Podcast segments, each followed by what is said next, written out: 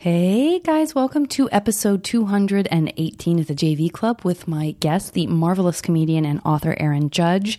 I am so glad that we um, made it work, and I'm so annoyed with myself for once again um, calling out that it takes a long time for certain podcast episodes to happen. It's just become so tiresome because it's always true. Uh, shout out wise, folks, I want to thank uh, Jamie and Magda for their email all the way from Germany. I said all the way from Germany, like uh, email takes longer to get to me from Germany. Uh, Roberto, uh, great seeing you at New York Comic Con and uh, just great, great, great time at the con in general. I want to thank everybody who came out to the various panels that I did and um, just just encourage everyone to give your support to Stand Against Evil. I'm so excited. Uh, the premiere is rapidly approaching. If you're in the LA area and you want to come hang out with me at the premiere at Hollywood Forever Cemetery, that is Wednesday, November 19th. You can go to ifc.com for details. You can look up Cinespia for details. That's C I N E S P I A. Um, uh, that is going to be very cool. We're showing episodes. We're having a party. It's at a cemetery. What more can I say? Uh, and then the premiere is um, we got a sneak peek on Halloween. And then we uh, air regularly on IFC um, uh, and uh, and and check IFC for details. So uh, and then please just tweet it out. You know, honestly, I, I guess I don't ask you guys to necessarily um, say a bunch of stuff on social media. Um, I also always forget to ask you to rate the podcast on iTunes, but uh, I would love for you to do that as well. I'm very lax at that kind of stuff. Um, but it, the more uh, I can get the kind of social media impact out there um, for Stand Against Evil, the better, because that's really where um, people and word of mouth makes a huge difference. It's not a show that has, you know, a gajillion bus ads, um, but it is a fucking awesome show, and I'm so proud to be a part of it. And um, and I really encourage you guys to lend your support. Hashtag it. Um, Stand Against Evil has an official um, Twitter account through IFC, so help me out and get the word out. Um, and Facebook and all that kind of good stuff. Uh, I want to also thank uh, for their wonderful emails, Maureen and Jessica, and uh, I think that's it. Um, I giving you all the stand information. If you are in the Austin area this upcoming weekend, I will be at a premiere of Diani and Devine Meet the Apocalypse with Gabe and Etta and a bunch of the fantastic cast and crew. Um, come and hang out with us at the premiere. I'm sure you can look up the Austin Film Festival for uh, details. And that's it. Uh, I will talk to you guys soon and check out Erin's book, uh, Vow of Celibacy. We'll talk about it a lot in the podcast episode, but um, she's so smart and wonderful. And I think you're really going to enjoy this episode. Okay. Talk to you next time. Now entering Nerdist.com.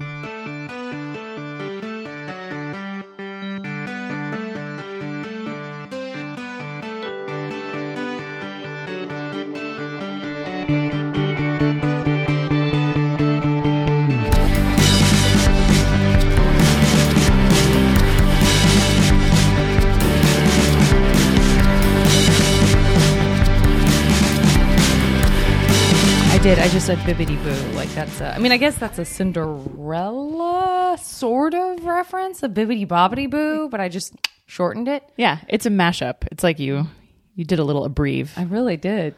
Really DJ'd that up, didn't I? Bibbidi um, DJ Bibbity Boo. Bibbity bibbity boo. She's your fairy god DJ. That's right. That's right. Um, that's funny. I was that uh, that uh, the randomness of that just reminded me of um the like a thing that happens when you are shooting stuff with kids and they have uh they have a very specific legal amount of time that they can be on set and like their school and all this kind of stuff. So there's a lot of rules around it. So whenever you're working with kids that is like the number one priority is everyone sort of focused on it's like when you're doing a commercial and everyone's only focused on like the hero pizza or like whatever the car is. You are so a second class citizen to whatever has the most kind of rules or like importance around it. And so, and I don't know if you knew this, but when, so for kids, when they hit the time that they have to go um, legally, they call it like pumpkin time or like pumpkin hour. they turn into a pumpkin. Yeah. And so yeah. I just think that's so funny that this is the sort of holdover like, oh, wow, somewhere along the line, Cinderella became like the perfect point of reference for the legality of children working on a set. And there's something about that that's sort of like, there's just something about that that's always been sort of funny and strange to me. I like that also the image is like then they get turned back into somebody in tattered rags. That's right. That's right. Or like, yeah. Or or or wait. So they were a pumpkin, but now they're a coach. Like now they're the coach. They're not. That's not a person reference. It's not like Cinderella turned back into a pumpkin. right, right, totally. so weird. It is. But I've heard I've heard what time do you turn into a pumpkin is like a normal thing I hear people oh, say Oh, like okay. I have an appointment at, you know, noon, so Right. I turn into a pumpkin at 11:45. I mean, that's. I guess that's a real. Like, I'm. I guess there aren't. That I'm trying to think of other fairy tales in which. t- The, a clock is, you know, incredibly crucial, and Right. maybe there isn't anything. The hour that strikes. I I don't know. I'm because not, it's not like we're like, listen, the witch is going to cook me and eat me in about two hours. So, but maybe if Hansel and Gretel always, like, if the witch always ate children at 11 p.m., I'm going to sleep that for would become- 100 years. That's right. and, That's right. like, Well, just that's a, few good one. Actually, I Yeah. guess people do reference Rumpelstiltskin. Yeah. Rumpelstiltskin, what a name.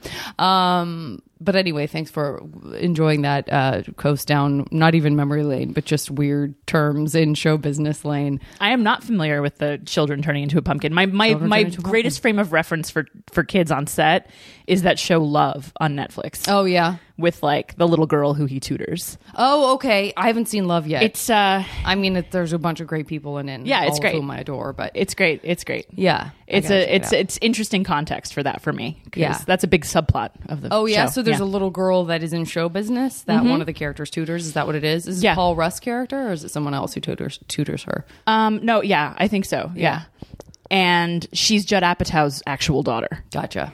So and she's or she's magnificent because she's like insufferable but also suffering a lot. Like it's a really great character. Uh-huh. That's and cool. also the show that she's on is hilarious. Like it's ridiculous. Oh, yeah. she's like, a magical child, like a, some sort of child witch. Sure, sure.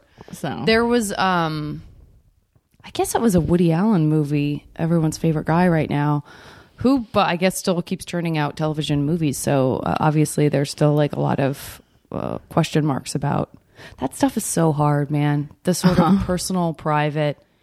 Yeah, This person, like he said, she said. Uh, yeah. I mean, With him, it's pretty intense. Like it's not like Really it's not like he grabbed my genitals. It's like. Yeah. He he's my dad, and I he, know. you know, like so that that is like one of the most upsetting things. How, yeah, how how much people are like, listen, I don't know. Well, and how much people are are have to professionally adjudicate these things. Yeah, that's really consistently term for it. You know, it's like, did you work with this person? Did you work with Bill Cosby? Did you work with Woody Allen? Like, it's like, at what point is the tipping point for this person's like, you know, whether they're convicted or not? They're like sort of socially designated, like, okay, they're an untouchable now. Right. Doesn't seem like Woody Allen's ever going to hit that. No, I mean, you know, you. gosh, it's yeah, it's so uncomfortable. It is. because that's because that's a that's a place and time in which we sh- society usually sort of comes together to protect the interests of a child. But if it's something that it comes out later and there's enough of them, I mean, I I I. th- all of that kind of stuff, I sort of am really uncomfortable about, and I'm even talking about like you know this Amanda Knox um, documentary came out, and I Oh, yeah. was like, "Oh, true crime, Amanda Knox." I, I vaguely remember something about. I remember hearing about her and something about Italy, but like I so am uncomfortable with sort of salacious Mm-hmm. stuff in the media that I like. I wouldn't. I have a vague idea of who Kim Kardashian look like, what she looks like, but I couldn't tell you what anyone else in that family looks like. Um, I just don't. I, there's something about it that like I get uncomfortable with. But then after the fact, after something's like I, so I watched the Amanda Knox documentary and I was like, oh wow, all this was going. This was what was being discussed. Like, Yeah. how gross. But then I'm fascinated now, and I the same thing with like everything that happened with Woody Allen. I was like, uh, like I'm sure many people he's worked with. I was like, I don't know, I don't. ca- That's uncomfortable. I, this is weird. You know, there's no, Yeah. there's a, there's such a, a a a swell of people on the other side saying this is a sensationalist family. Look at how weird and broken Mia Farrow's whole family has been. Blah blah blah, and that just you don't know if that's like a media machine someone with great spin or if it's true and then you're like none of this is my business. And so i didn't really and then finally one day i ended up reading a couple of pieces on the this really happened side. Um and i and and i i was just i was i again i was so uncomfortable.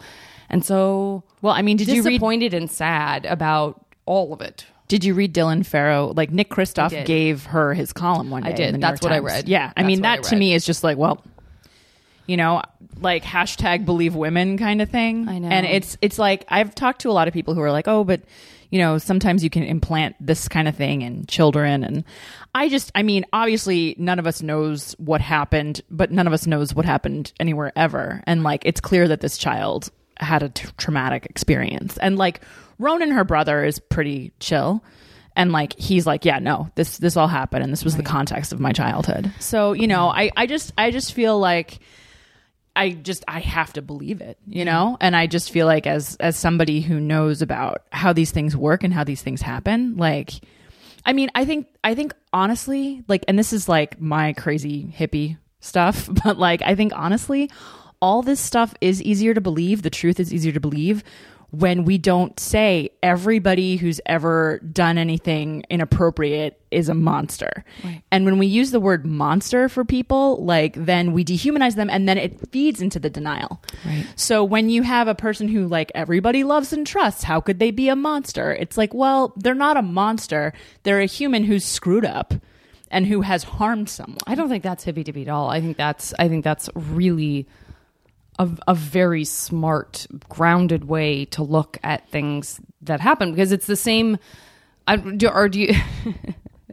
I always laugh at myself because uh, I, I, I, I somehow have been managing to like weave in true crime far too often in the podcast. But are you like a fan of that kind of this this sort of uh, swell of everything is now like if you are a true crime fan, you have a, a million different options uh, of stuff to follow, or are you? I'm not really a true Yeah. crime person, um, but I will say that this is definitely the most I've talked about child sex abuse within five minutes of meeting Let's someone. get right into it.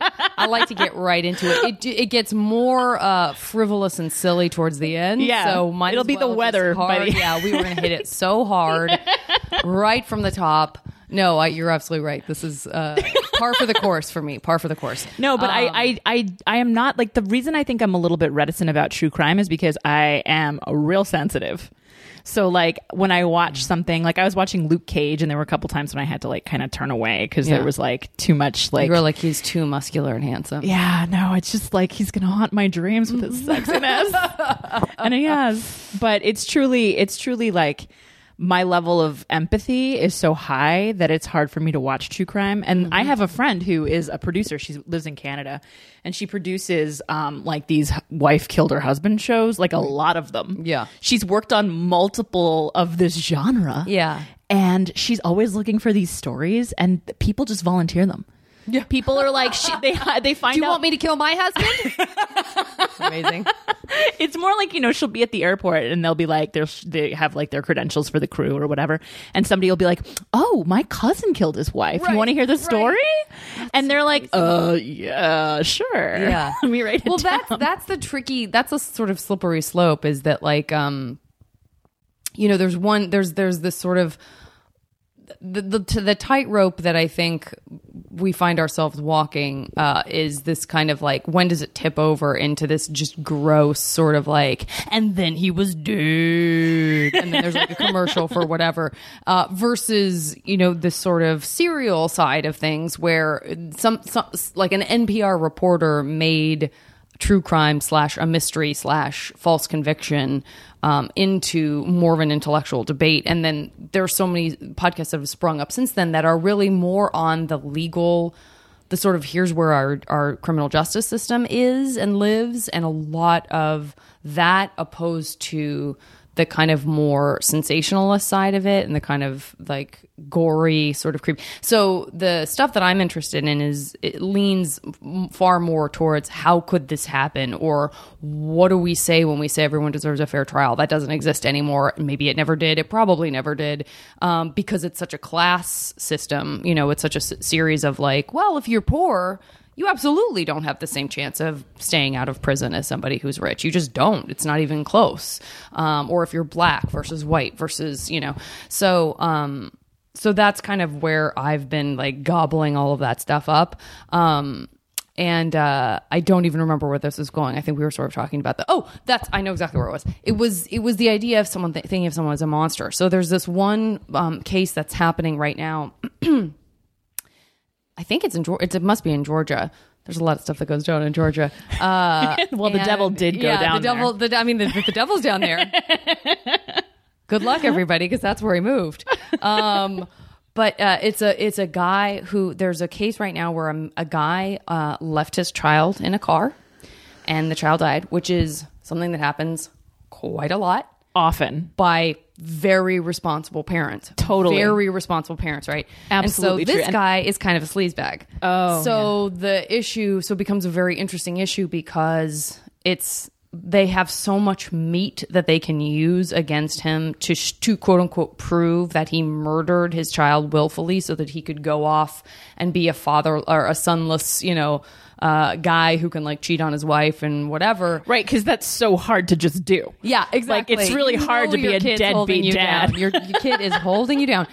In Georgia yeah, especially. So yeah, exactly. So that and then, then it's so, so that's what's happening is this idea of like you know no one and and I think at its core, ultimately, what uh, everyone to the person just about says and thinks, especially when you're you know looking for jury selection, everyone goes, "I would never do that. It you are a monster if you." Even if you, whether or not you do it willfully, anyone who would forget their child is a monster. That would never happen to me. And that's exactly what you were saying is like when you place this sort of fairy tale giant ogre you know, characterization on someone who does anything that is upsetting or uh, hurts other people or, you know, in some way feels like it's an aberrant part of our society, it feels safer on some level to be like, well, that's a monster.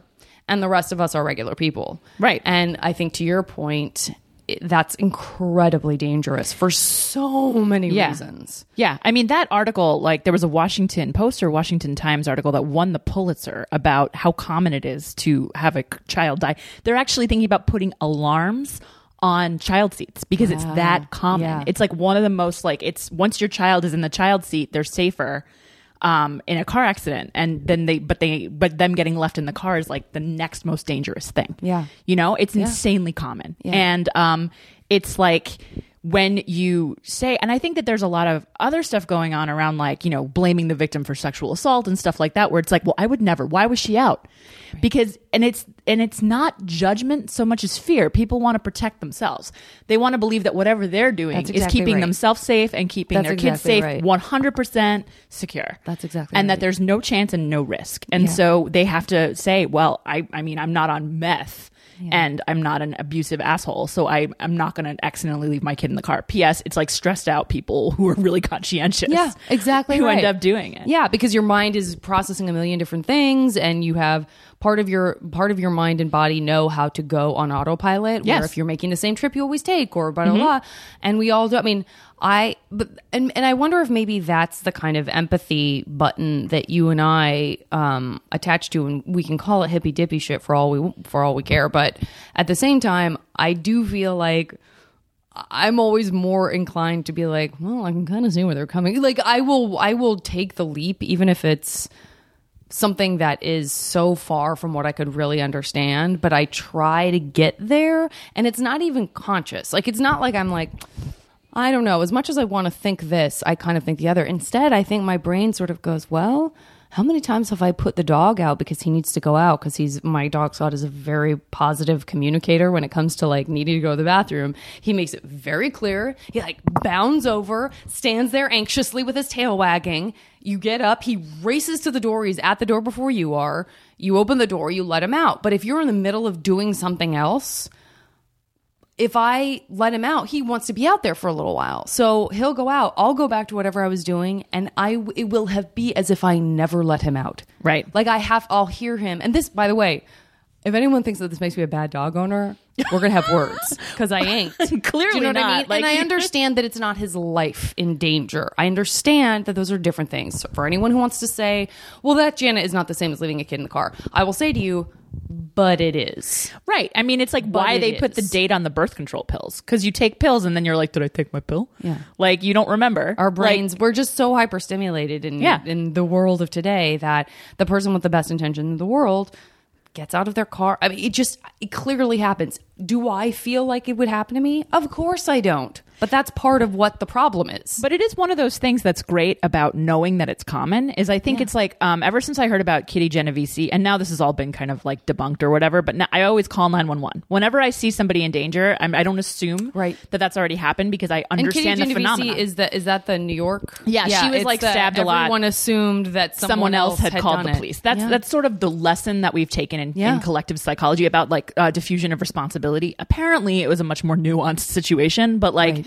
Um, knowing about diffusion of responsibility and like taking CPR classes where it's like you have to say you call 911 you can't just go call 911 Right. in a big crowd because because no one will like, "Well, I didn't want. I was sure that the, I would jam up the. I just wanted, to, you know, right so Yeah. like i feel like that knowing how common it is and having like some humility knowing how common it is to leave a kid in the car you just check more Yeah. you just are more aware because if you're like oh it never happened to me guess right. what that's called hubris and right. you're gonna pay the you. ultimate price Hundred percent. You know? look at. I love that we're just like, and listen up, everybody. I'm a better person than you because I know I'm capable of murder. pretty Which I have much. thought to myself, Absolutely. really have. I've been like, Eh, I'm pretty sure I'm capable of murder. I don't. I'm hoping that knowing that will like somehow keep me from doing it, but like murder or manslaughter like a crime of passion man- a crime of passion. Okay. Yeah. Am I capable? So you're not of, gonna, like, premeditate Yeah, you're right. You're right. By the way, all of the things I've ever said on my podcast would be used against me so quickly in a court of law. yeah Like, you're seeing your I've own true crime story on ah, That's the, that's the thing that happens. The thing that happens too is that you're like, oh my god, we're all monsters. Like everything I've said and done could be misinterpreted, and I could be called crazy and be locked up or killed. Well, that's why, like, when I say, like, I don't really believe in the criminal, like, I don't believe in prison for punishment, people are like, what? But, like, what about why we do that? And, like, I don't not kill people because I'm afraid of jail. You know, like, there's a lot of things that are, you know, in our society that are not fair. Like, nothing is fair for one second. So, like, you know, a lot of what we do to punish people and, like, send people away, and it's all stuff that we've done as individuals and it's all stuff that's common in other parts of society. I mean, I thought the debate, like I think part of the reason I was so afraid to watch the last presidential debate is because I feel like that we're teetering on the edge of some kind of like hypocrisy breaking point.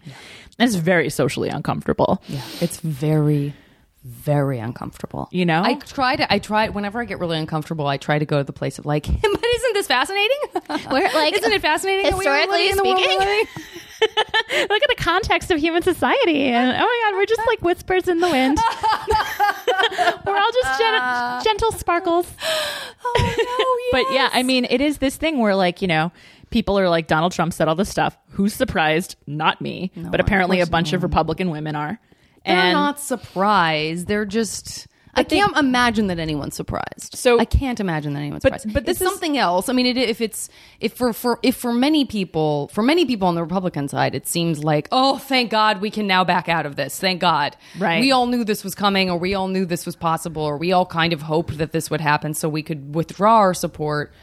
And then people who were never going to withdraw their support are like, hey, he's just a you know heterosexual, right. just a healthy heterosexual male.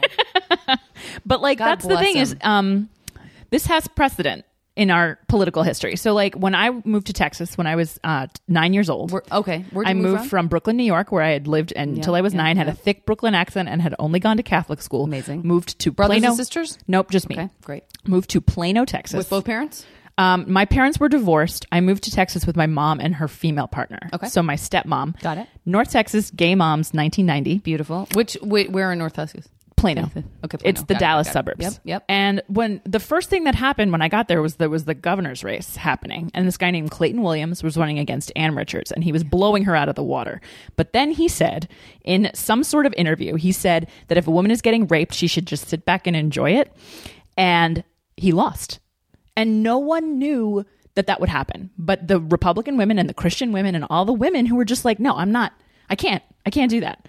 So, you know, it was a really interesting surprise because people thought that they would just fall in line. And these women were like, no, hearing a man say that, hearing him say that is, is my breaking point. And I think the exact same thing is happening with Donald Trump. Yeah. You do. So that's optimistic. Yeah, no, I people aren't people like I know people who are like Sunday school teachers and like I don't, they can't. I mean, unless they like live in an energy sector like coal economy place where they can't so, like they're scared of like change and he's gu- guaranteeing that their industry will be bolstered like i think other than that like Yeah. like people who are like moral republicans can't Yeah. especially women I've got to, I mean, I have to believe that's true. And I know that's something that was sort that did sort of, there was definitely like an increase in sort of female positive stuff that was going on um, peripherally and directly, you know, connected to everything that happened. But I hope, I mean, I hope so. Listen, I hope so. Again, it's the it's the sort of being afraid of being a lobster in the boiling pot or the frog or whatever, where you sort of go, well, I hadn't given, I certainly didn't think we would be where we are now. That's the kind of Right. That's the place that that gives me pause is just remembering this time last year, being like, I'm so sure Trump would be the candidate. That is adorable. Yeah, no, and my favorite is like Ted Cruz tweeted something like, "Oh, well, you'll need to put this tape out now." It's like you could have had an intern listen to Howard Stern shows. like right. a lot of this That's is right. not news. Yeah. it's not like a leaked video only. Like every time my mother watches the uh, the six o'clock news, I don't watch like the TV news, you don't but every day is like a transcript of something he said on Howard Stern now. Right, right.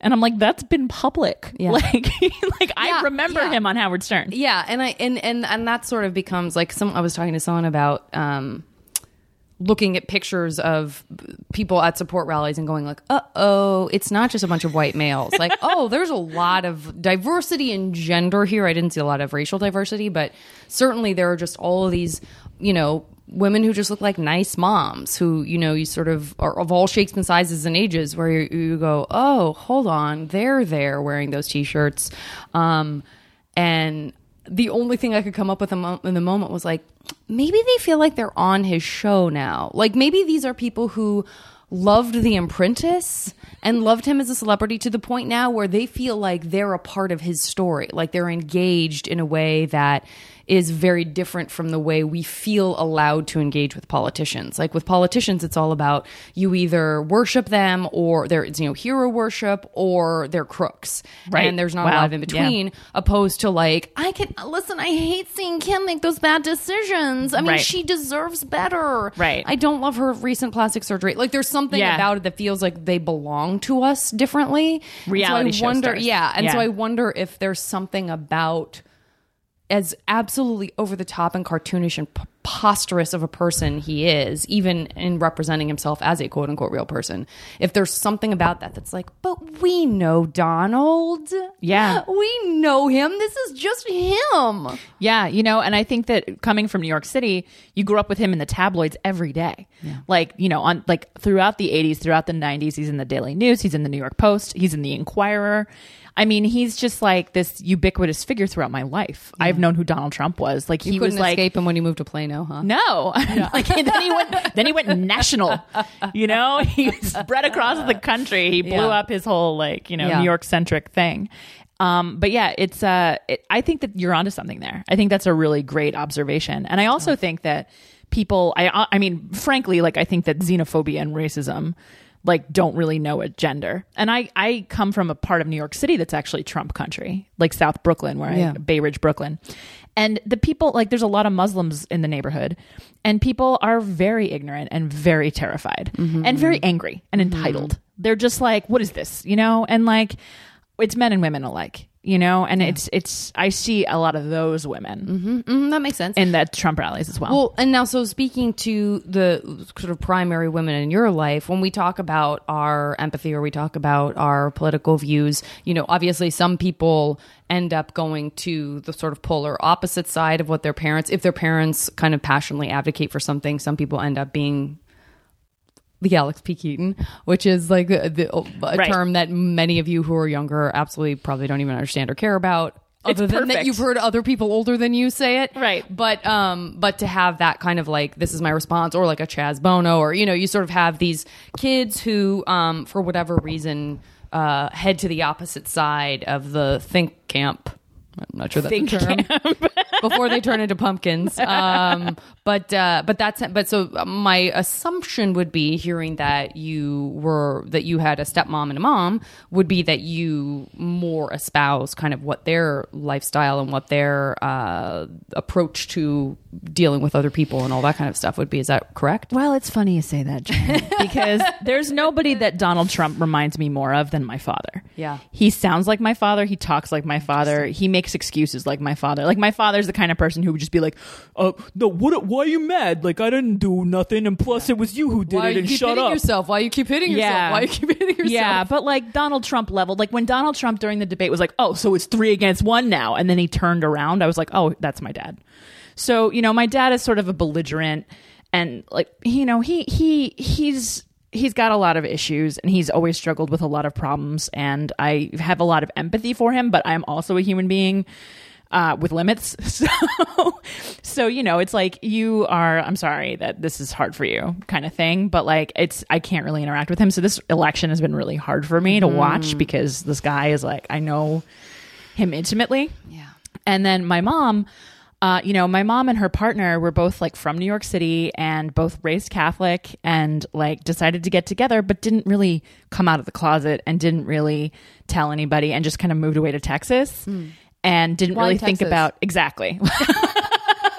You're like I'm still trying to answer that That's the- question. yeah, exactly. Even today. I'm gonna. Yeah, I am. My therapist and I are gonna be talking about why Texas for a very long time. But um, because my mother, my mother's partner got transferred there by her work, and so she was looking to transfer. She was like, I want to get out of New York City and live an interesting, different life. And so my mom uh, was decided to go to law school, and she decided to go with her. So And was that a conversation since you were nine? You're not four, but you're also not 15. So is that a weird age to kind of be like partially involved in the decision, but not really? They didn't tell me until I was 14. I lived in a house with them and they were in a relationship and they just kept it from me. I mean, as far as, and then as far as actually going with them, wh- Oh, did yeah. anyone say, like, do you want to come with us? Or was it like, you're coming with us? It was like you're coming with us because it was also like, you know, my and mom you thought, oh, my mom and her friend are going to be roomies together. Yes. Did you have, even though they didn't tell you until 14, did you have a sense of anything or? Probably starting when I was like 12. Yeah. I wrote an article about this for the Advocate. It's like it was a slow burn. Like, you know, when you start to get to a certain age in adolescence, you notice stig- signifiers. Yeah. And my mom and, and my mom's partner listened to k.d. lang like all the time. Perfect. and I was like, it She was like have a velvety voice. guys. starting to come together. You know, it's like all these little things that I remember being like, hmm. Yeah. And now it's like, you know, they were they played softball. Like there were so many things that are now just, just like reminds me of all my the, my cousin Julian, who's trans. Um, I, I think I was around the same age when I started to like no one bothered to tell me. right. Um, and I don't even know how out he was, who was a she at the time, but um, yeah, all of like the sort of like oh the one bed with his roommate. You're like oh got it got Yeah. it. But it's funny how, because particularly when you're a younger person, like your, even though your norm might be completely different than someone else's norm, there's still something so normal about it that it's really hard as a kid to sort of step away from that and really understand what's going on. Well, especially because I was living in a place that was like so homophobic mm-hmm. and like like North Texas. I mean, it still remains like a really difficult place, I think, for gay people. But to keep it from you, I mean, under Yeah. the same roof, like, did you never get to see them like hold hands? or yeah, no. affectionate? Not not ever really. That is rough. Not ever really. And like, you know, once I was older and they were, you know, it had been years since I knew the truth and we were all kind of living our out lives because I'm also queer. And I came out when I was like as bisexual when I was in college and I'd had all these girlfriends and then I came out to my grandmother who my mother hadn't come out to. Oh wow. So there was like a whole big thing. But um I think I think that that is sort of the sad thing. I mean, the really sad thing for me is just like if it had been 10 years later, it would have been completely different. You know, like if it had been the 1980 instead of 1990, who knows? But if it had been 2000 instead of 1990, it would have been completely different. Mm-hmm. Yeah. And that's just that's just sad to me. Yeah. You know, I mean, we this was before Ellen came out, before Will and Grace was on TV, like it was before so many things Yeah. that is we your now book, take by for the way, set in that time, or is it is your book set in today? My book is set both in today and with flashbacks into the 90s. So it's a lot of the like the high school parts are definitely the mid 90s Yeah. to late 90s. So um yeah, it's like So it's fiction, but it's heavily influenced by experiences you had. Sort of, yeah. I mean, the the it's the character like she kind of looks like me, and she's also bisexual. But other than that, she has nothing in common with me. Like, um, the the rich well of things like festival concerts and pride parades and things that I've experienced in my life, I definitely draw on and yeah, like make so the fictional. sort of context and the worlds that you can create around the characters feel Yeah. familiar to you. yeah and the experiences but but like for them like their storyline their backstory and their um the substance of the the the plot and the narrative is completely made up When you were thinking about doing this, um, and I, as as a fiction writer, but not somebody as an adult who thinks in terms of writing a novel or things, uh, which I have tremendous respect for, did you? Was the process for you like I w- would like to write a book that is set in a world that I understand, but I don't want it to be about me?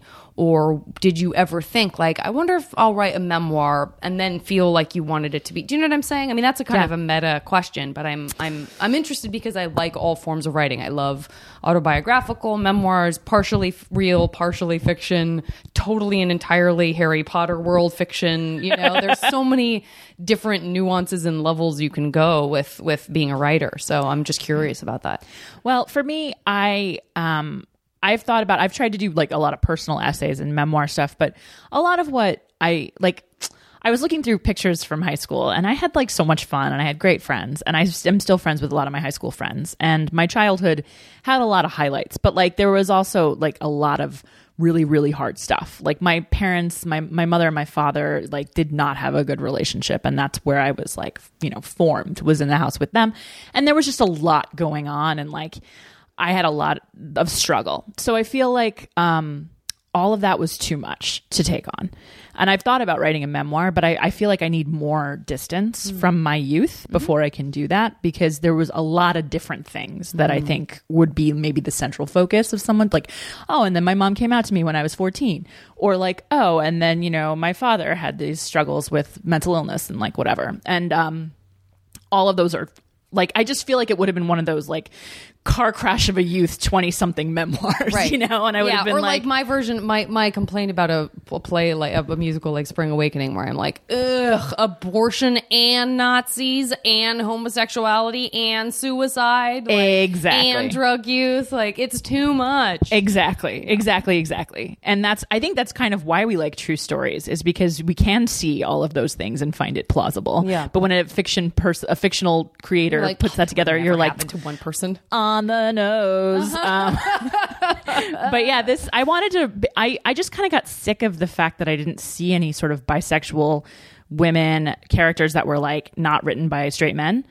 In yeah, the world. I, I had this conversation with I can't believe I can't remember who it was. I don't know if it was Janine or Cameron. I mean, it was something where we were kind of dipping a toe more into LGBT plus stuff, but um, I've certainly made the complaint that I feel like every bisexual character is like a psychopath or like a sociopath manipulator. I guess psychopath and sociopath are technically the same. Somehow in our somehow in my mind, it's been separated into like a psychopath is a killer and a sociopath is just someone who manipulates people to get what they want. Yeah. I don't think that's accurate. Like medically, I think that's Right. not true. Right, but, but in I'm my with you. mind, it's like okay, this you know the sort of social manipulation because you have no empathy. Um, versus I want to see what happens when I cut a person open. Right. Um. But uh, But but, yeah. this idea that it's like oh you can't like they're like even the sort of int- quote unquote interesting characters who are bisexual are still. These kind of villains on some level, where Or it's like- like this person's dangerous because they like both. Watch out, everybody! Right. Or they're like nymphos, you know, and they're like they insatiable. Can't, they can't stop it. They can't stop themselves. They have to fuck everyone.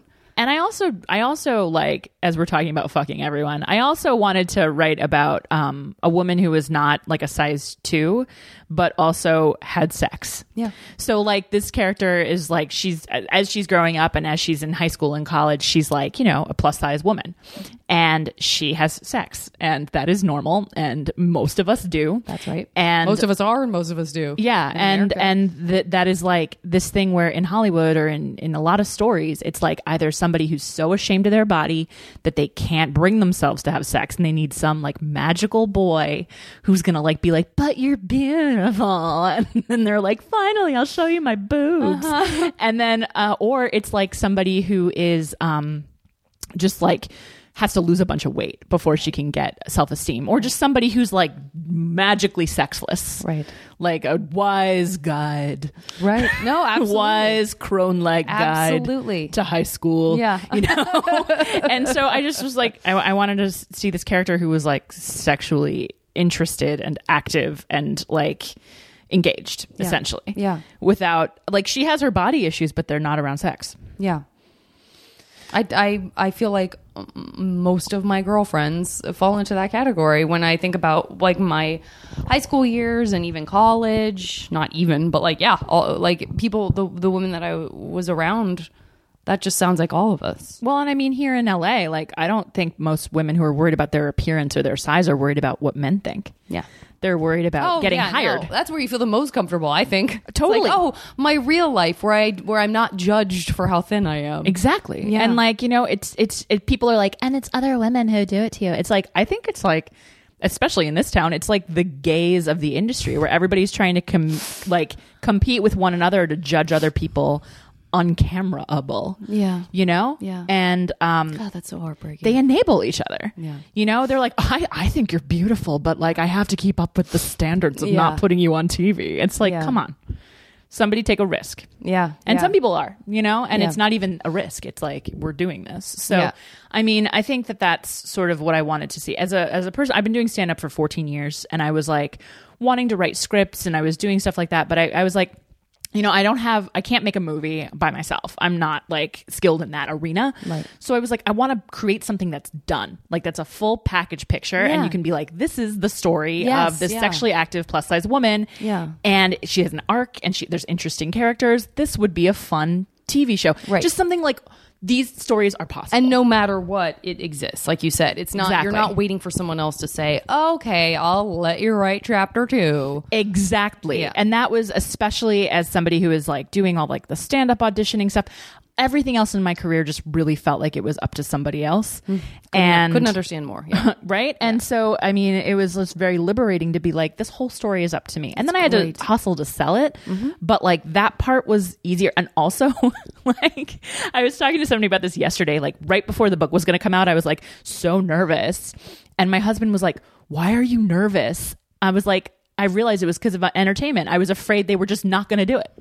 I was afraid it just wasn't going to Yeah, happen. I'm gonna get a call at the eleventh hour. Telling me they've changed their mind. They're pulling all the copies. They're burning them in a giant pile. I don't know.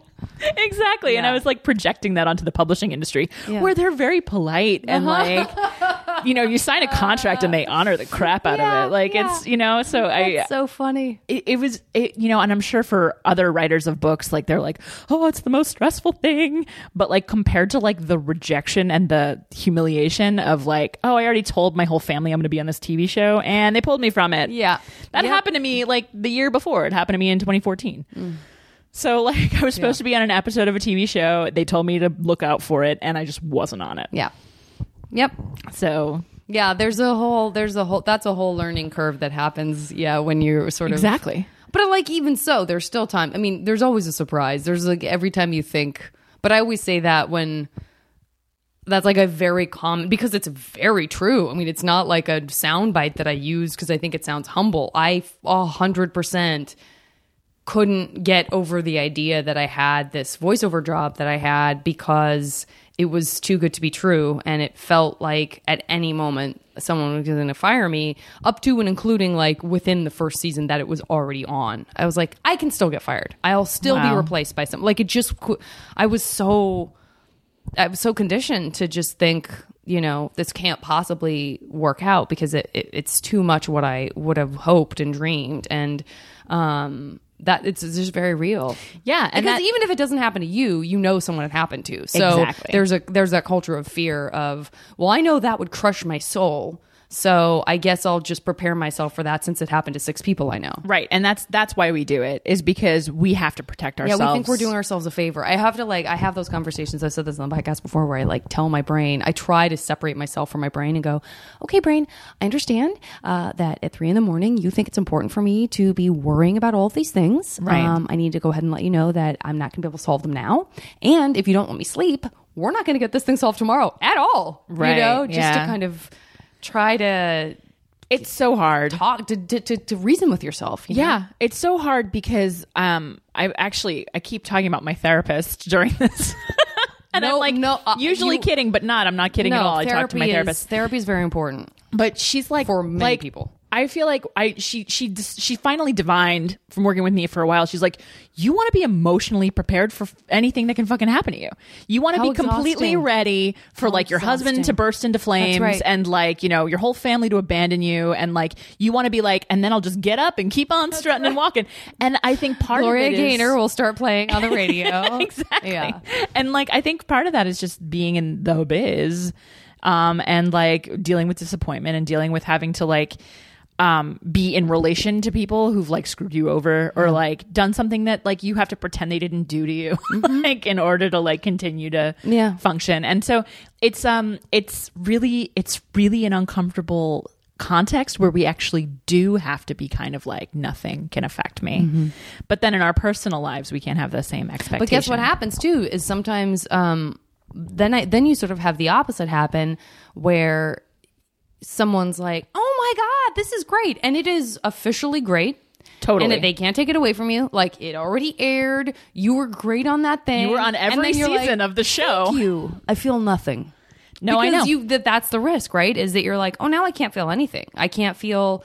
I've created this padding inside myself that I no longer can celebrate my successes because I'm so busy not, sel- you know, not being eaten alive by my my failures, and so I'm trying to swing back around because I think a few years ago I was sort of in this place where I was like, yeah, I don't feel anything one way or the other anymore because I'm I, I must have just conditioned myself not to, and that's not true to who I am. Like I've Right. always been super erratic. I've always been, you know, guys, Anne of Green Gables alert. I've always been Anne of Green Gables. I've always been like I would rather soar in the high into the highest reaches and then just like be shattered and plumb the depths of my sorrow and then pick myself back up again and I think that's that's as getting older you sort of go, okay, well, what how much of me was in response to my environment? How much of me is in my core and I can't ignore it and I have to be that person? And how much of me is maturing maybe past both of those things into a new version of myself that I welcome, you know? Yeah. I mean, I'm going through the same thing because I was like, I was sick to my stomach the night before my novel came out. I w- and I've never been like, and I was on, I was on Last Comic Standing, which is a reality show. So they had footage of me backstage saying who knows what, right? So I was, I was ready for that to air and I was like, whatever.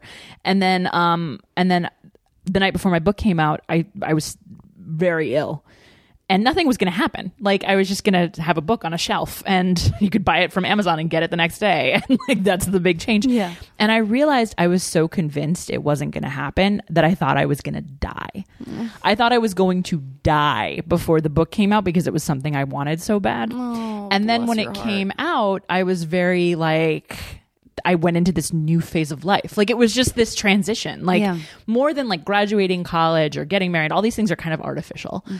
But like the day my book came out, I was like, oh, this is my real life. I'm not waiting for my life to start. Like this has been my life the whole time. And I have to like stop suffering in sh- like I feel like I was just sort of like trucking towards the time when I could feel like I was really like just head down power through. You know, like I was going to make it whatever the pain or the suffering that and, and now it's like no, like you just do life day to day and there will be like to me i get that sort of anne of green gables or miss marianne from sense and sensibility like soaring highs and devastate like it's all from the creative process mm-hmm. you know? And if you can like attach yourself to the creative process more than like the outcome which is like whether you get the part or whether they buy your tv show or whether like that is so healthy i think mm-hmm. especially because it honors our sensitive erratic spirit you know the artistic part that Yeah. uh, everybody has. It just depends on whatever you know, however much you want to like let that like nourish it or you know deny it. I think is, Yeah. is up to each person. By far, way beyond this being in this business, but you know we Yeah. have this sort of weird microcosmic, blown up version of things that you know everyone who listens to this podcast has. Right. And with stand up, like you, uh, it's either high highs or low lows. Like either you bomb, but if you get to the point where like the bombing doesn't hurt, guess what? The crushing doesn't feel like a drug high also. Right. It's like a trade off. Yeah, exactly. But there is this other thing which you get to have, which is like, oh, these people like this really weird bit that I wrote. I like Mm-hmm. made them like I made it. I made this bit accessible enough, even though it's so weird that this audience can get it, get into it, and Mm-hmm. Then that's the satisfaction. Absolutely. you know, and it's much more sort of uh, like about the creative process. Absolutely. I think that's I think that's a, perfectly great point. What what were you like when you were in high school? Um I this we could talk for 5 hours. I can't believe that 46 minutes I'm asking about your high school years cuz I got to get into this mash game fast. But um but uh I mean I feel like I have a pretty strong uh sense of you anyway. Let me just knock some stuff off the thing. Oh no, it's cool. Um, it's this. I don't know what that is. Let me, no, you know what it is? It's uh it's little like hand wipes. Oh, okay. um, that live right here because uh, I eat in front of the television. And after I'm done, there's crumbs and mustard everywhere. I love mustard. I also love I need a quick cleanup. I need a quick cleanup. That's good. Or if I'm like changing a baby's diaper. No, that's not anything I've ever done in this house. Uh, so, so what, when, with, you know, you moved when you were nine. So by the time you were 14, coincidentally, when your mom came out to you, uh, you had certainly established yourself for a few years as being, like it or not, a Texan. Right. Um, what was your high school like? I went to a really large suburban high school, um, and in the part of Texas I lived in, there was 9, 10 schools and then 11, 12 schools. And the 11, 12 schools were huge because they wanted to have the largest catchment area for the varsity football team. So, you know, it was it was very much like about that mythos. The weird thing that was funny was like our football team was fine, but our soccer team was amazing because we were this rich suburb. Oh, yeah. So, like Yeah. we would have all these traditional Texas like pep rallies for the for the football team, but like our girls soccer team like won state and Oh, no one great. paid any attention. That's so But funny. it was um it was the way that I sort of framed my life, I think, from especially like 11th and 12th grade was like, I am going to do a grueling and uh, horrible academic program that's going to eat my life and make me very ill. Like I was, I was very stressed. I had a lot of panic attacks. I was on medication. I had a therapist. Blah, blah, blah. having a secret is really bad for a kid. And then, and then I was also trying to get out of Texas. So I was like doing the international baccalaureate program at my high school. So I had to take six exams a year and, and, um, or six exams total, but like between also the AP. So I was taking six and seven high stakes tests a year, and like God. it was awful. And um, I did. I, I went to college in Massachusetts, and it was very nice to uh, have that goal achieved. But I, I paid a terrible price. Oh, yeah. in like my well being. Like Yeah. honestly, I mean, and I also had friends, and I also had friends that weren't in the program, and I had boyfriends, and I was like, you know, I smoked pot and like all that stuff. And had sex, and like none of my peers in my academic program really did that. Maybe a few. So you were trying to be all the people. I I, I had to be myself. not just one or two. you I had to be myself and be with my people, even as I was like also very identified with like being smart, Mm-hmm. quote unquote. So I needed to like do the most. I needed to take BC calculus, even though that was not my strength. Yeah. And I, I mean, I could, I could handle it, but I was having so many psychological problems that I wasn't really able to like do all the like concentrating that I needed to do at my 745 in the morning BC calculus class. Sure, that just sounds miserable. It was I was a real I was a ball of stress all the time. And um once I left and I think second semester senior year I started to chill out a little bit and once I got to college I was like this is paradise because I only had to be in class like 4 hours a week Yeah, or something. yeah. So um it was really high school was very intense for me. Um Do but you I remember where and when the sort of realization that you could affect that much change in your life, both in a positive and negative way, by putting all of that stuff on your own plate? Like, was that something that you felt? And because the way you say it, it sounds like no one told you to do that. That Right. you were just like, hold on, if I want to get out of here. And that it just becomes this almost compulsive, like, well, well, if I can get out of here this way, then I can even get out of here even more. I can get out even more by doing this, and I can get out even better than by doing this. Was it this sort of like snowball effect where once you started taking stuff on, you were just like, ah, that's it, I'm taking it all on? Kind of. I mean, I think it was more like from a very young age, I was tested and tracked at like the high level. And that became a source of a lot of identity for me. So, um, you know, I wasn't like pretty and I wasn't an athlete, but I was smart. And I just wanted to be smart. And like, as I continued to go to school with like these kids who were like, you know, I had a job. I had to go to work in order to pay for my car gas, you know, like, Yeah. and my peers in my academic program, their parents were very focused on academics. And so, like, they didn't have to do anything except school. And, like, I needed to keep up with those kids. That was part of my identity. Like, I just really needed whatever the hardest thing was, I had to be doing it. And my mother was like often encouraging me to quit or to pull back because I was a mess. And I was like, no, I can't not be doing the hardest thing because that's then who am I? And um, I didn't realize that. And then when I got to college, I really, um, I didn't want, I wanted every, I didn't want people to see me as smart at college. I wanted us all to be smart together. And mm-hmm. like, it was when people were like, oh, you're smart. I was like, oh, no, uh-huh. I am supposed to be here in Smart Town. Uh-huh. Like, we're all smart, right? so I wanted to, I didn't want to have that identity anymore Yeah. but um but that's that's why I did what I did. And even with like my parents encouraging me to quit, you know, because I I just I needed to be the smart kid. How did you process your mom coming out to you? It took a really long time. Like at first, I was very much in denial. I ended up telling a couple of my friends. Um, I was really scared because I knew I liked girls, and I was like, "Oh, it's genetic," because that's what we all believed at the time. And I was like, "Well, okay, I'm fucked." Like, Right. I'm, and because being gay was seriously like the worst thing you could be. It was like a pathetic. It was like it was like saying you were going to grow up to be like a heroin addict. You know, like for sure you're like on this like derelict path essentially. And so I was even though I could see that my parents weren't like that, um I was very anxious. I just wanted to be normal, you know? I wanted to have an easier life than that. And so I was really frightened by it. But then um after I got a boyfriend and I was like I really like him, I was chill. Yeah. And then I figured out I was bi and I was like, oh, that's cool because I can pass. You know, I mm-hmm. never have to kiss a girl. Of mm-hmm. course, that, and then I went to college. Mm-hmm. Um, but the, but like the, the sort of like feeling of processing it didn't really happen until I was talking to my therapist when I was 16. And then I told her, and I had kept it from my therapist. I didn't tell my therapist for like eight months. and I was very- going, I yeah. was seeing her for like panic attacks because I was like having multiple panic attacks a day. Yeah. Secrets are bad for kids. Yeah. You know? And, um, when I finally told her, it was like a breakthrough. And she called it that. She was like, this is called a breakthrough. And um, I felt a lot better. And I was able to kind of deal with it. And I was able to pretty much deal ultimately with the fact that the problem was bigotry. You know, it wasn't my mother. Yeah. It was it was oppression. And then I will tell you, like, I'm getting choked up because when they made the Defense of Marriage Act illegal, Justice Kennedy wrote the decision and he said it reduces the children of gay people to second class mm. citizens.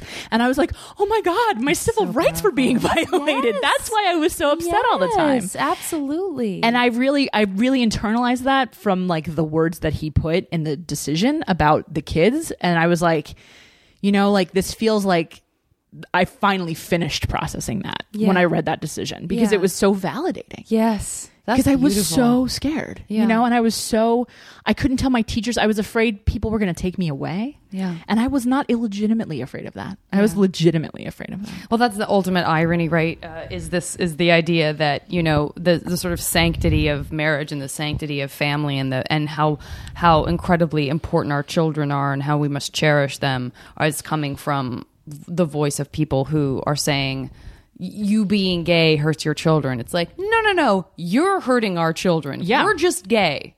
Yeah, and like a patriarchal nuclear family is a really dangerous place for all kinds of people. That's right. Children, women, like, you Yeah. know, like Yeah. I, I'm thinking more and more about how like we live in these little pod families that are like that's really unhealthy for a society. Like you look at places like Denmark where they live in like communal houses and they Mm-hmm. all have dinner together and much many different families. There's some level of accountability.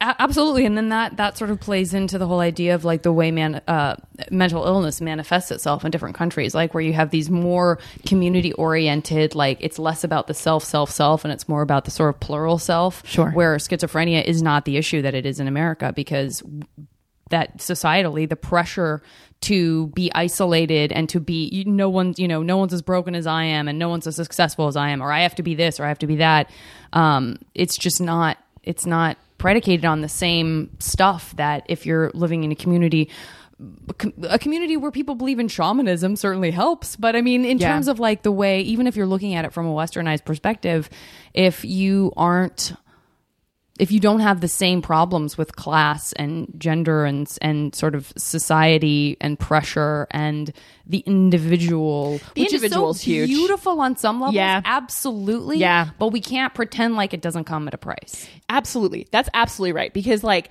to me, not being schizophrenic might be just being more able to trust other people's reality. Yeah. So if you're like, I can see things, and other people are like, I don't see those things, you, if you don't have such a strong sense of an individual self, Mm-hmm. you like kind of have a democratic view of reality. You're like, well, most people don't see that, so it's not there. Right. Or like, I, or like, most people don't see it, so it's not relevant. Mm-hmm. You know, and I think for for us as individuals, we double down Mm. because we're so individuated in America. We're like, no, I see it, I see it. You have to believe me, and then we're paranoid. You know, we're like aggressive, and it, it feeds that spiral. Absolutely. God, this has really been some deep shit, my friend. um, all right, listen, I got to get into this uh, for, uh, in part, to get you out where you need to be, and so I can get on a call that I n- don't want to get on. Um, okay, so uh, I'm going into this Mash game. Um, I uh, I'll lean a little bit on some stuff that we've talked about, and then I'll just bring in some uh, perennial classics. Uh, I'm gonna I'm gonna do uh, one from a, a listener who I shout out in, in the beginning of this episode in my intro, um, who uh, had this sort of um, I think we've done kind of a version of this, but I, I, I I'm very happy to bring it back in for for the way she expressed it, which is this like kind of being John Malkovich idea where you get to live inside the like sort of look out through the eyeballs of three different people. It can be someone living or dead, um, and and just it's sort of a day in the life where you get to kind of you're not necessarily the one impacting the choices, so it's not like like you're controlling Obama's body for a day. it's more just you're a passenger. You know, you're sort of looking out the Sure. same way. The same Sure. way they did before they figured out how to puppeteer John Malkovich. So okay, but do I get to have their ideas? Like, I think you're I think you're experiencing the ideas, but I don't think you're you they don't feel like the inception is from you. Right. It's sort of But you like get to experience You're them. in the electricity of Oh, that nice. person's brain and body and soul. oh, I dig that. But as a passenger. So Joseph Campbell, Nice. yeah, for sure. Um, how about Rumi? Great. Seems like Rumi was on a pretty good trip. That's wonderful. Great. And then I feel like I should pick a lady. Um uh who do I think has an amazing perspective? Janelle Monáe. Great. Okay, great. Uh, next one is three activities that you wish you'd had more time to fucking let yourself do when you were in high school. You sort of get, um, it's almost like a time lapse, uh, you know, tesseract situation where it's not that you have to go back and relive that time but it's sort of like in this alternate universe there are these three things that you your teenage self got time to actually experience and it can be stuff that you wanted to do more or stuff you never did that you wish you could have done Okay, sleep is number 1. number one with a bullet Um yeah, and then probably like I am very envious of friends who got to go like on camping and outdoor trips with their friends in high school because I never did that. yeah Um, Great. and then I in college I loved ultimate frisbee, and a bunch of my friends played in high school, and I wish I'd had that i love experience it as well. i love it this is how the game is played all right great okay ultimate frizz um Dude, okay. what if I could have just gotten enough sleep and played frisbee and gone camping? I would have just been like a New England That teen instead of a right Texas now. teen. I yeah, know, exactly. right now. just Uh, like I you should have gone to high school in Oregon. Yeah, I know. You're- went to Lewis and Clark, right? Um, wonderful.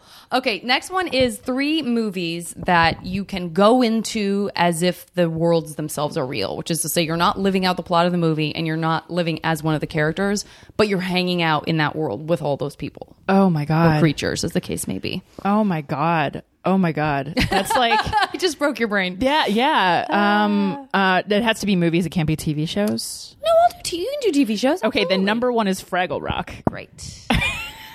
for sure. Great. Um, I think maybe um we'll do Star Trek: The Next Generation Great. And Buffy the Vampire Slayer. I always forget that I should do TV shows in addition to I just I feel like with glad. with respect to sci-fi, I'm much more ensconced in television. Well, yeah, and they create that's a longer, bigger, more robust universe for you to to know what you're getting when yeah, you dive in. like I know my way around Sunnydale. Absolutely, it's great. Like, I know what to do. I know what to do. I gotta deal with Spike on a few different levels. um, wonderful. Okay, next one is uh, a perennial classic: three foods. Um, sometimes I go into the substance realm, but I'm gonna stick with foods because, frankly, that's what I prefer. Uh, that in this universe, uh, this alternate universe, are not only not bad for you, but they're like good for you. And these are foods that we none of us should be eating a whole lot of, like on a regular basis. And bring in this other aspect, which is it can be this this this one particular thing that you wish you could have all the time, um, but that for some reason, like geographically, you can't, or you know, Right. your grandmother made it and she's passed on, whatever. Right, Um, right. So it can be general or very specific. Three, Okay, so number one is the drunk fries from Surveyteca, amazing. which are what does that entail? there's just a lot of deliciousness. There's like a lot of cheese and sour cream, and also meat and also guacamole, and it's French fries. Wonderful. Uh, Yeah. so it's just- like nachos it's just- French fries. yeah, but it's like it's like really greasy and Nice. really cheesy. Yeah. Um, well, get ready because it's like vitamins in this world. Um, yeah, that sounds perfect. So like something involving like tuna and avocado. Like they're like there were these little trumpets that I used to have at this restaurant in Cambridge when I lived there that were just ice cream cones filled with uh avocado cream and um rare tuna. Oh, and like you can't eat that much rare tuna because it's bad for the That's planet. That's So right. like you, it's bad for fish. So if I could eat a lot more of that, that would make me happy That's great.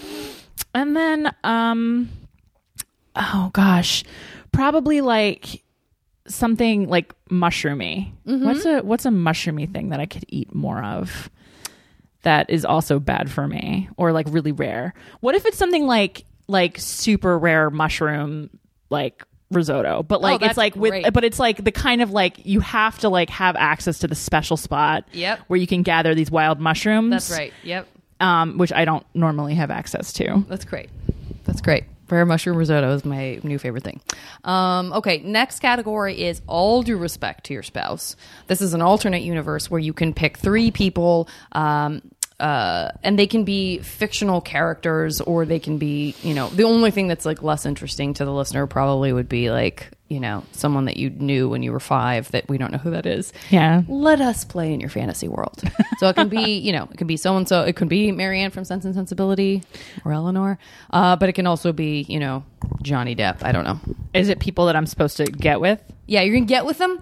It can be like a long term, like alternate universe marriage, or it can be like I just want to have sex with this person for a few nights and then goodbye.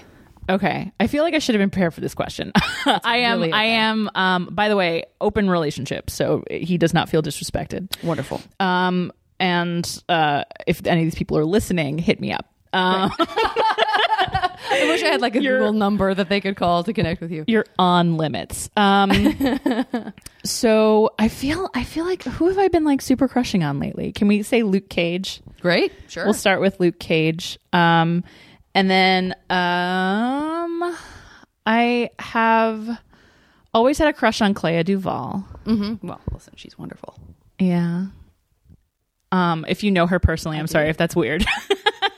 Why is it weird? I have crushes on friends of mine. Like Right. I can't, you know, I'm certainly not going to do one degree of separation weirdness. I totally get it. She's wonderful. the irony is like she's like you know in in but I'm a cheerleader. There's the whole what's your root thing, and there's this moment that she has with Natasha Lyonne, and that moment is my root. I get it. just I get it. Oh, I'm into girls. I Um, get it. I get it.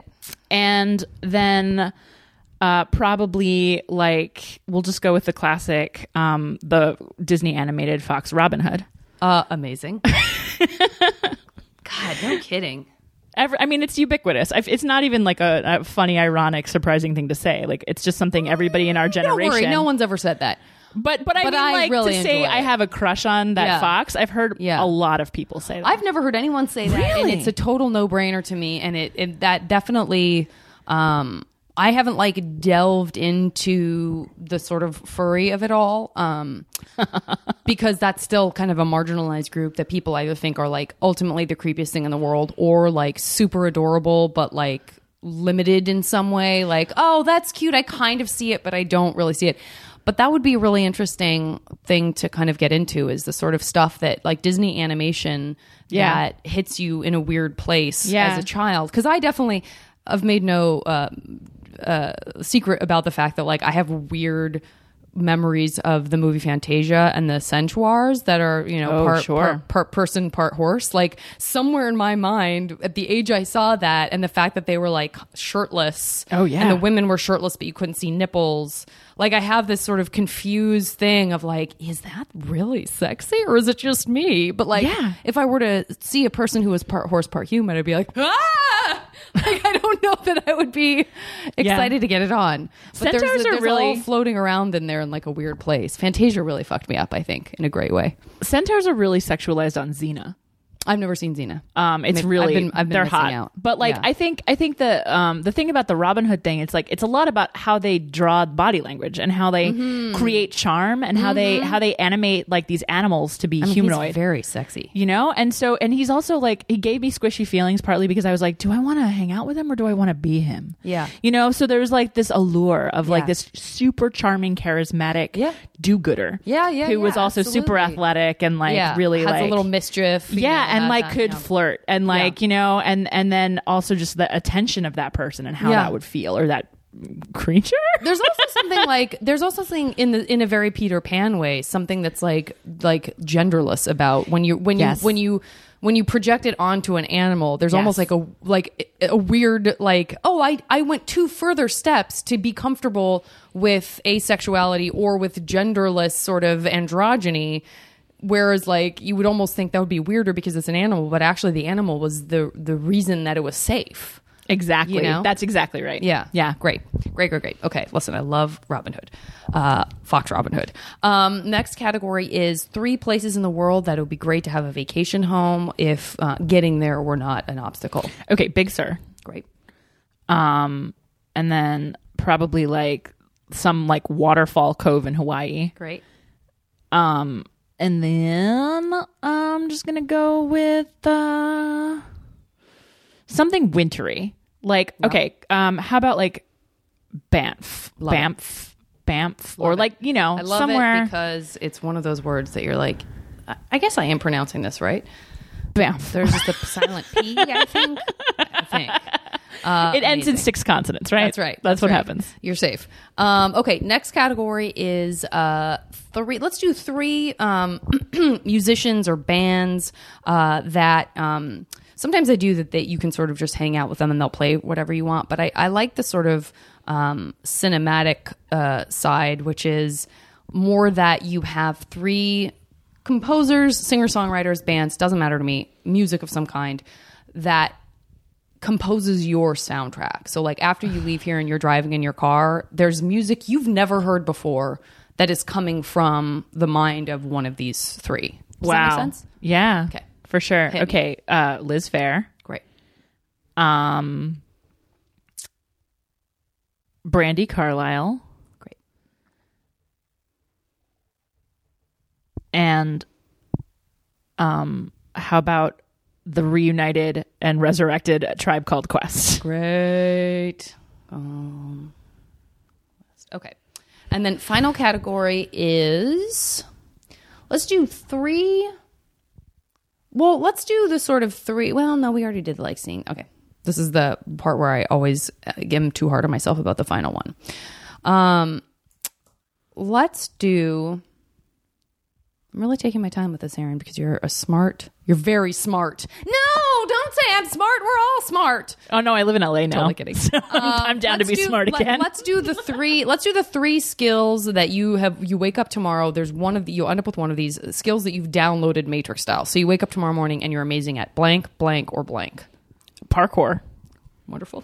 For sure parkour One of the best answers that has ever been given in this category. um probably playing the piano Great. and uh speaking let's go with arabic Wonderful. Wonderful. Okay. Uh, tell me when to stop. okay stop Okay. Uh, I'm going to pause this, do some calculations, not to be confused with the 74 7:45 a.m. calculus class. This is not that hard. uh, and we'll come back with your 100% guaranteed MASH future. i'm so excited Listen, this is these are good. These are really good results. Your test results have come back very positive. Positive is a good thing in this case. Great. Um, all right. First of all, where do I even begin? This is wonderful. all right, this is a little okay. First of all, I, I want to say you it, mansion, apartment, shack, house, of course, is what MASH stands for, and you did end up with an apartment. Now your apartment is in Banff, Okay.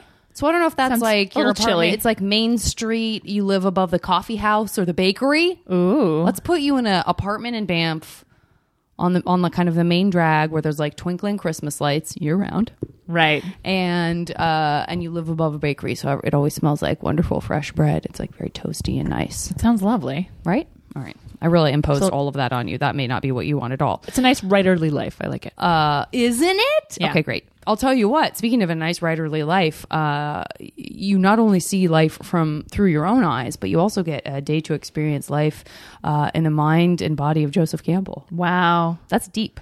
Yeah. He knows everything.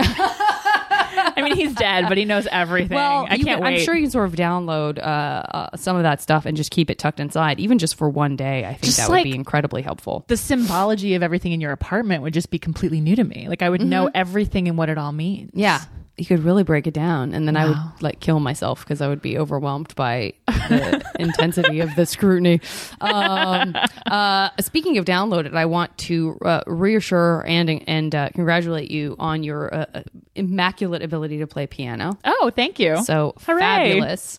Um, that might even be something that is the envy of your own soundtrack composer who appears uh, with brand new music, kind of to to uh, help you conduct your life.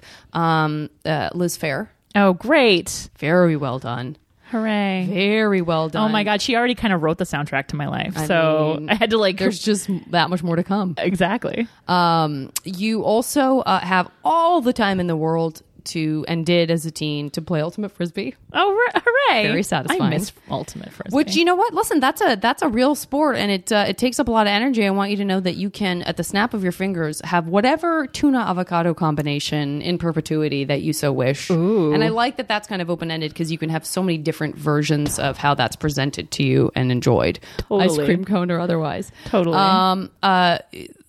This I'm this I really like because this it, it's almost like you wished for more wishes because you ended up with Star Trek: The Next Generation, which of course has a holodeck on it. So not only do you get to live in that world and all their many adventures, but you also can go into any world you want to on the holodeck. Don't think I didn't think of that immediately and get super excited for you. That Wow. feels like you you beat the system in a really great way.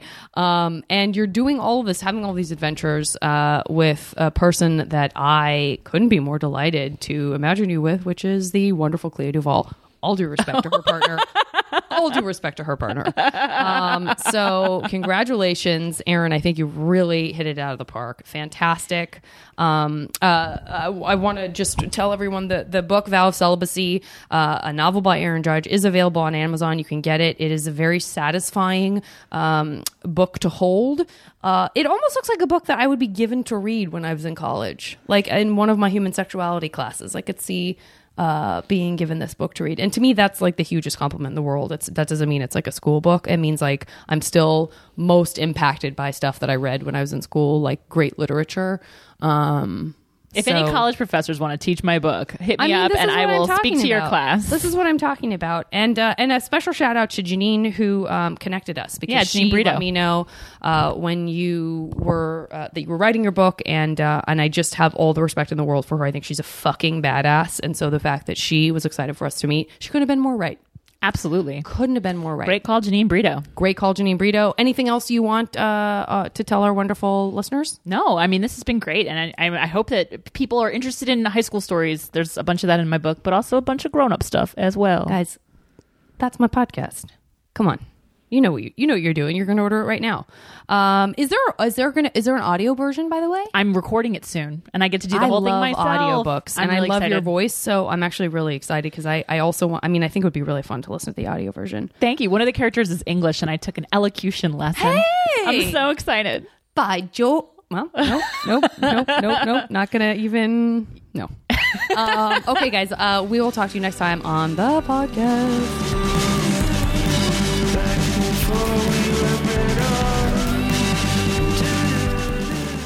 As always, the JV Club theme song is Back Before We Were Brittle by the amazing Say Hi.